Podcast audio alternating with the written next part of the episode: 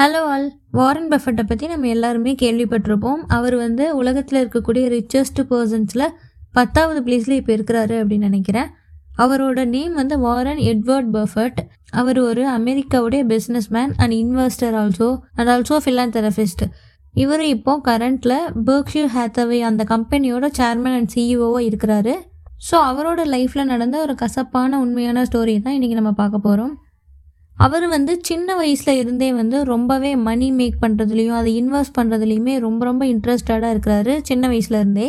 Till the age of twelve அவரோட பன்னெண்டு வயசுக்குள்ளேயே வந்துட்டு அவர் நிறைய புக்ஸ் மணி மேக் பண்ணுறது அண்ட் அதை இன்வெஸ்ட்மெண்ட் பண்ணுறது இந்த மாதிரி நிறைய புக்ஸ் அவர் ரீட் பண்ணிட்டாரு. அண்ட் நம்ம எல்லாருமே சொல்லுவோம் இல்லையா எனக்குள்ள ஒரு நெருப்பு எரிஞ்சிட்டு இருக்கு அதை நான் ரீச் பண்ணியே ஆவேன். அந்த மாதிரி அவருக்குள்ளேயும் வந்துட்டு எப்படியாவது மணி மேக் பண்ணணும் அப்படிங்கிற ஒரு நெருப்பு அவருக்குள்ளே எரிஞ்சிட்டு இருக்குது ஸோ அப்படி புக்ஸ் எல்லாம் அவர் ரீட் பண்ணிகிட்டு இருக்கும்போது thousand ways to make thousand dollars அப்படிங்கிற ஒரு புக் இருக்குது அந்த புக்கை அவர் ரீட் பண்ணும்போது வந்து அது வந்து அவரோட லைஃபையே சேஞ்ச் பண்ணிருச்சு அந்த ஒரு புக் வந்து. அந்த புக்கை ரீட் பண்ணதுக்கப்புறமா வந்து அவரோட மென்டாலிட்டியே வந்துட்டு ஷிஃப்ட் ஆயிடுச்சு இன்னும் நிறைய நிறைய ஏர்ன் பண்ணணும் நம்ம அப்படிங்கிற மாதிரி அவரோட மென்டாலிட்டி அங்கே செட் ஆயிடுச்சு ஸோ இதுலேருந்து அவர் எப்படி சக்ஸஸ் ஆனார் அப்படிங்கிற ஸ்டோரி தான் இன்றைக்கி நம்ம பார்க்க போகிறோம் ஸோ இது வந்து இன்னொரு ரியல் லைஃப் இன்ஸ்பிரேஷனல் ஸ்டோரி நம்மளோட ஹார்ட்டை டச் பண்ணக்கூடிய ஒரு ஸ்டோரியாக கண்டிப்பாக இருக்கும். பிகாஸ் இவர் வந்துட்டு உலகத்தில் இருக்கக்கூடிய ரிச்சஸ்ட் பர்சனாலிட்டிஸில் இவரும் ஒருத்தர் அப்படிங்கிறதுல எந்த சந்தேகமும் இல்லை. ஸோ இவரோட சைல்ட்ஹுட் பார்த்தோம்னா இப்போ நம்மலாம் வந்துட்டு நிறைய பேர் சில வேலைகளை பார்க்குறதுக்கு நம்ம கொஞ்சம் கூச்சப்படுவோம் இல்லையா?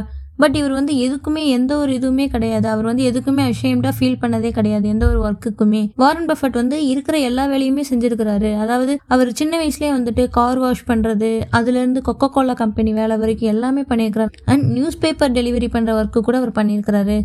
ஃப்ரம் வெரி ஏர்லி ஏஜ் ரொம்ப ரொம்ப சின்ன வயசில் இருந்தே அவர் வந்துட்டு நிறைய எக்ஸ்பீரியன்ஸ் வச்சுருக்காரு.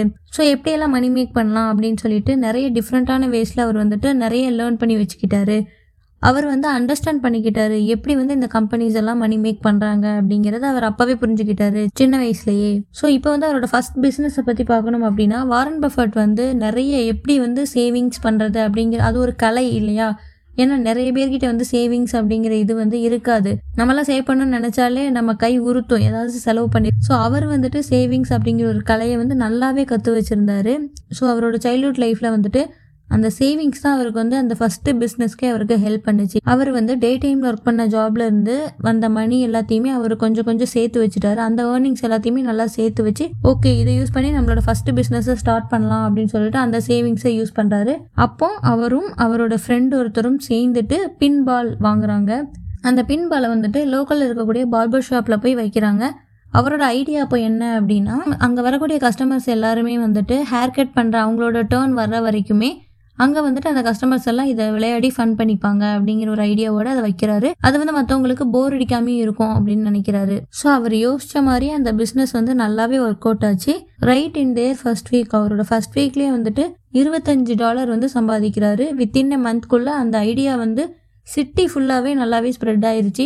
அந்த பிஸ்னஸ் அவர் ஸ்டார்ட் பண்ணுறது வந்துட்டு இருபத்தஞ்சு டாலரில் ஸ்டார்ட் பண்ணுறாரு ஆஃப்டர் ஒரு வருஷம் கழிச்சு அதை அவர் ஆயிரத்தி இரநூறு டாலருக்கு வந்து அதை விற்கிறாரு ஸோ இது வந்து அப்போ இருக்கக்கூடிய டைமில் வந்து ஒரு ஹியூஜ் ரிட்டர்ன் அப்படின்னு தான் சொல்கிறாங்க அவரோட இன்வெஸ்ட்மெண்ட் வந்து அவர் போட்டதை விட அதிகமாகவே எடுத்துட்டார் அந்த டைம்லேயே ஸோ இதுக்கப்புறம் வந்து அவரோட சக்ஸஸ் வந்து கண்டினியூ ஆகிட்டே தான் இருந்தது.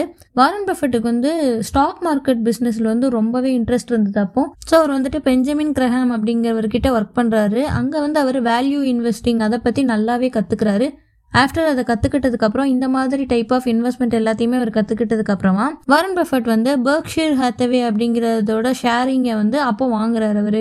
அந்த கம்பெனி வந்து அப்போ வந்து ரொம்பவே பெர்ஃபார்மன்ஸ் கம்மியான ஒரு கம்பெனியாக தான் இருந்தது.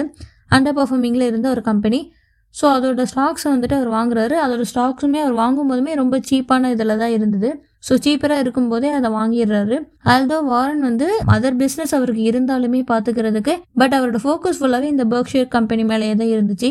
அவர் அந்த பர்க்ஷேருக்கு வந்துட்டு ஓனர் ஆகிற வரைக்குமே வந்துட்டு அதோட ஷேர்ஸ் எல்லாமே மெல்ல மெல்ல வாங்கிட்டே இருக்கிறாரு. ஃப்ரம் திஸ் கம்பெனி அவர் வந்து நிறையவே சக்ஸஸ் அடைஞ்சிட்டாரு. அண்ட் தென் படிப்படியாக முன்னேறிட்டே இருக்கிறாரு. ஸோ வாரன் பஃபட் வந்து படிப்படியாக இப்படி முன்னேறி சக்ஸஸ் ஆனதுக்கு அப்புறமும் வந்துட்டு லேர்னிங் அப்படிங்கிற ஒன்று அவர் ஸ்டாப் பண்ணிக்கிறதே இல்லை. ஈவன் ஸ்டில் இப்போ கூட அவர் வந்துட்டு டெய்லியுமே ஃபைவ் ஹவர்ஸ் வந்துட்டு ரீட் பண்ணுறாரு ஸோ இது வந்து நம்மளுக்கு வந்து லேர்னிங்கோட இம்பார்ட்டன்ஸை கற்றுக் கொடுக்குது இல்லையா? கண்டிப்பாக லேர்னிங் அப்படிங்கிறது நம்ம லைஃப்பில் ரொம்பவே முக்கியம். நோ மேட்டர் நம்ம வந்து லைஃப்பில் எந்த ஸ்டேஜில் இருந்தாலுமே வந்துட்டு நம்ம ஏதாவது ஒரு விஷயத்த கண்டிப்பாக லேர்ன் பண்ணிக்கிட்டே இருக்கணும். லேர்னிங்கை ஸ்டாப் பண்ணிக்கவே கூடாது. So moral of the story என்ன அப்படின்னா உங்களுக்கு ஏதாவது ஒரு பேஷன் இருந்துச்சு இதே மாதிரி அப்படின்னா go for it you will see wonders